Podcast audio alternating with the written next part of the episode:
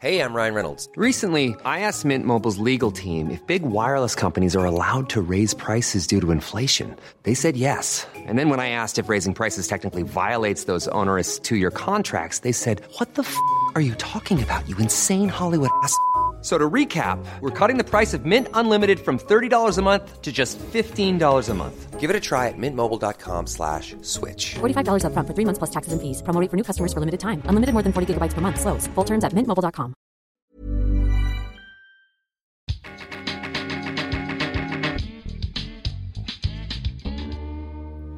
All right, we've got a special treat for you this week, a special episode for our creatives. Mm-hmm. All our designers, artists, creatives, however you define that. Yeah, who do we have in store, Joy? So we have a really informative conversation that we held with a digital art director based here in New York City and a designer. His name is Matt Vandrick. And we had a really great conversation a little while back about the role of design in everyday life and work. We talk a bit about some design trends, and we wrap up the conversation with some really great tips for all of our creatives listening on how to enhance your professional brand and land those amazing design opportunities. Yeah, I love how he really infused strategy into design. Like, yes. It's not all just, daydreaming and doodle. Yes, exactly. Check it out.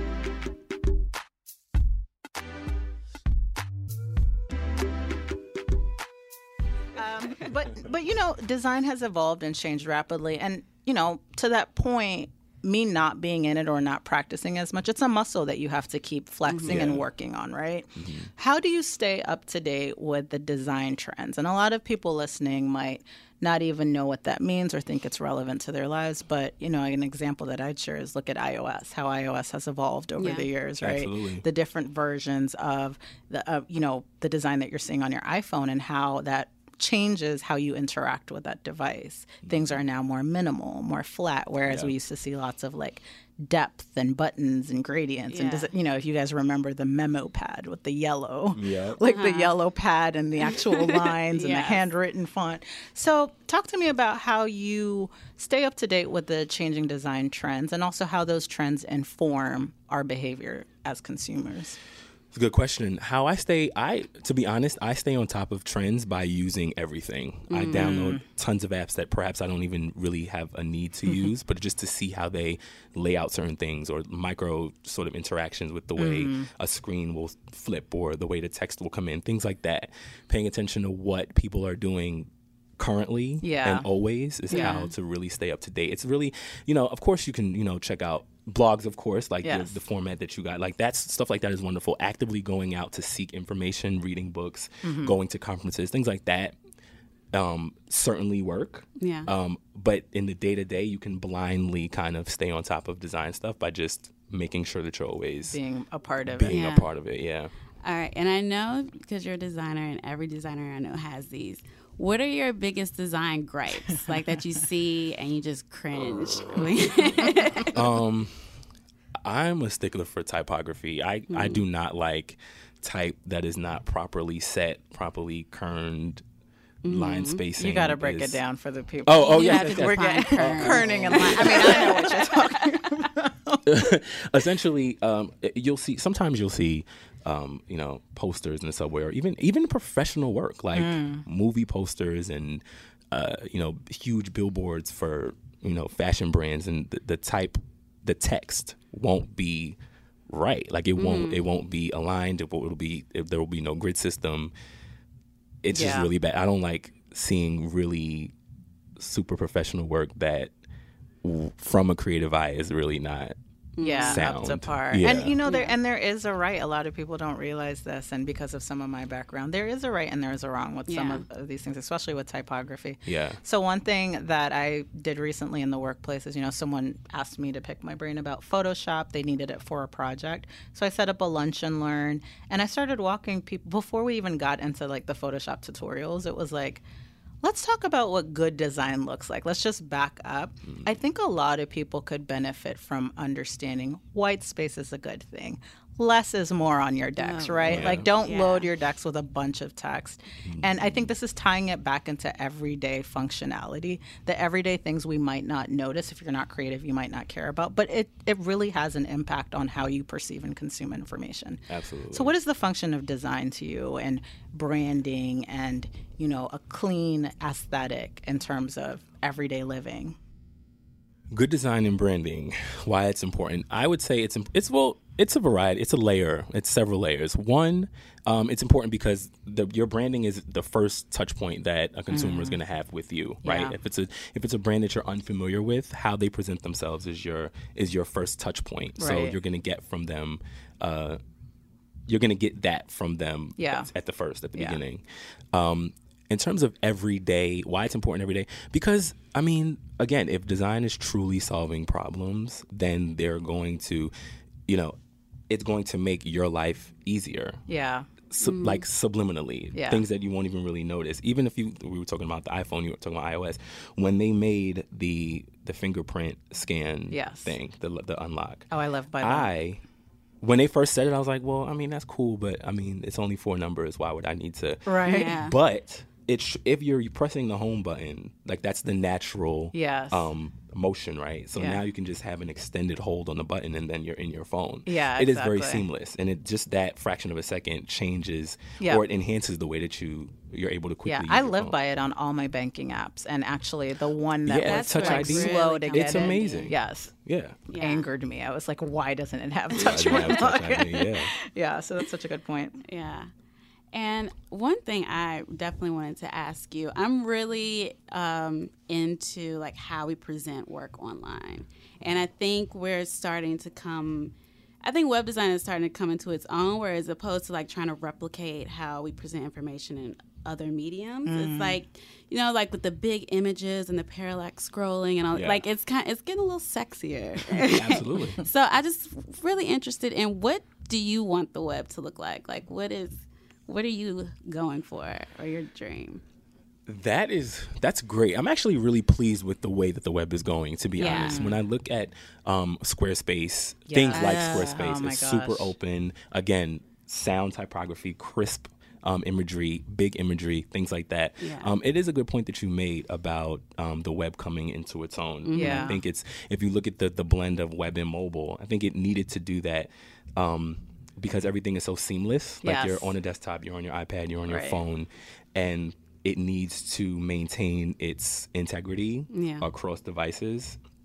Really clean, intentional design allows that to happen easier. Yeah. You know, infinite scrolling, borderless, you know, windows, things like that. Very clean and open.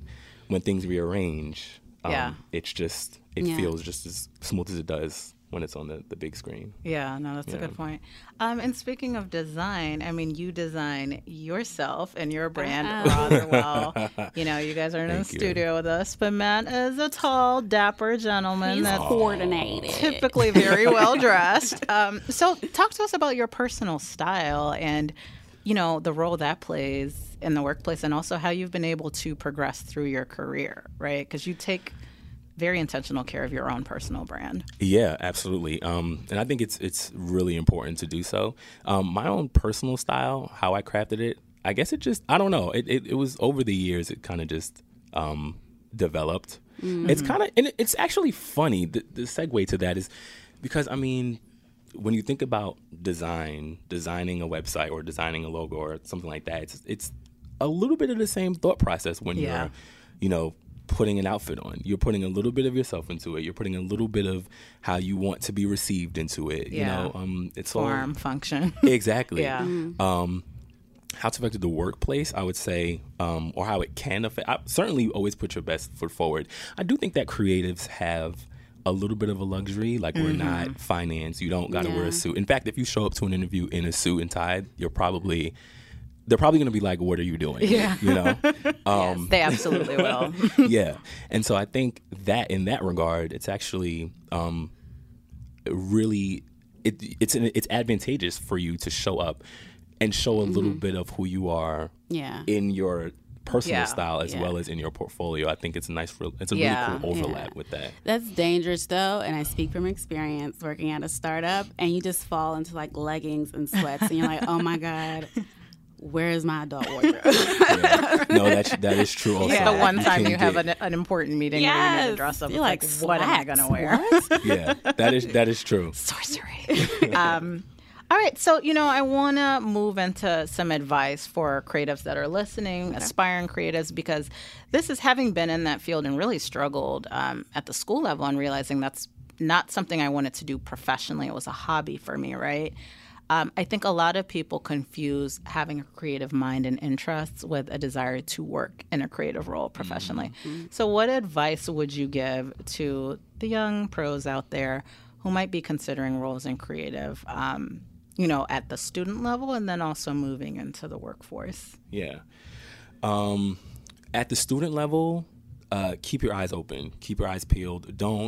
Don't get caught in ruts or what you think is kind of easy or what everyone else is doing. Of course, in terms of structure and especially with websites, anything interactive, you do want to stick to your guns in terms of best practices and things like that. Mm-hmm. But you don't have to be blinded by everything that your professors are telling you. In fact, when I was an undergrad, some professors, like they really wanted us to go agency route. Mm-hmm. And I think it's really easy to get swallowed in the agency world as a young professional. Yes. You have to try really, really hard to get noticed and to get, the good work, to be able to work on things that are going to significantly add to your portfolio. It's tough to do that when you're in a sea of people that are just as talented as you.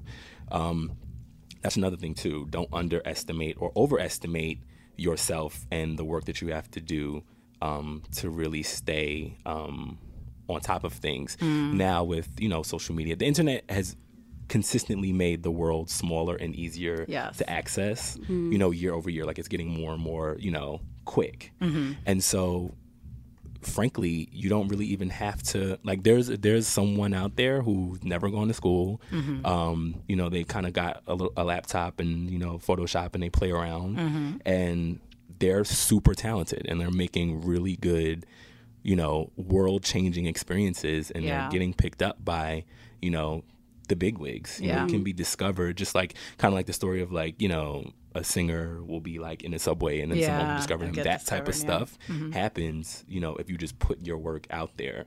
So don't underestimate, doing the work, really, really putting yourself into the work and just showing it. Yeah. Yeah.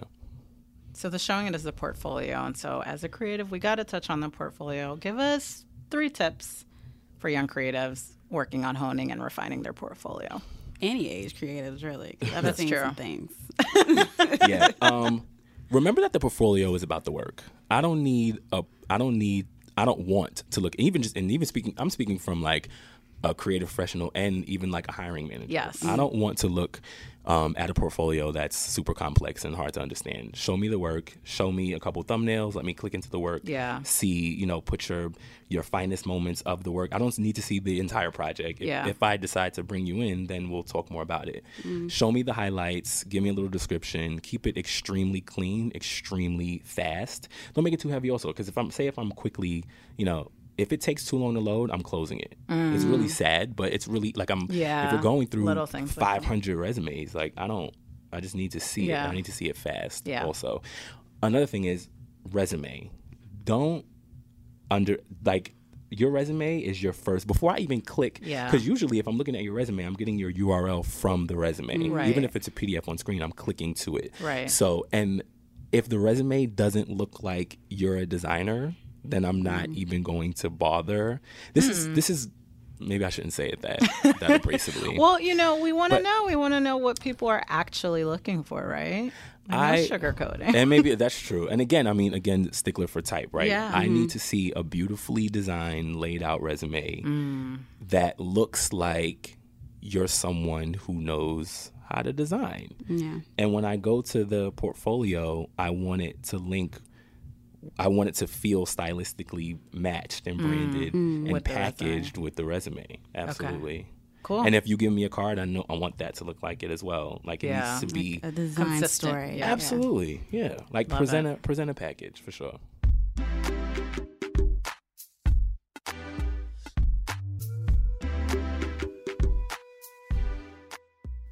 All right, so we hope you found that conversation helpful. Feel free to keep the dialogue going with us anytime at jobbugs.com. You can check out more of Matt and his work at mattvandrick.com. That's M-A-T-T, V as in Victor, A-N-D-R-I-C-K.com.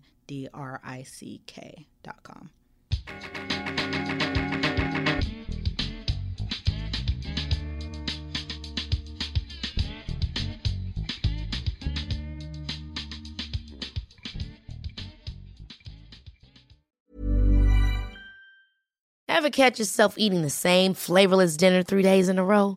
Dreaming of something better? Well, HelloFresh is your guilt-free dream come true, baby. It's me, Keke Palmer. Let's wake up those taste buds with hot, juicy pecan-crusted chicken or garlic butter shrimp scampi. Hello Fresh. Stop dreaming of all the delicious possibilities and dig in at HelloFresh.com. Let's get this dinner party started.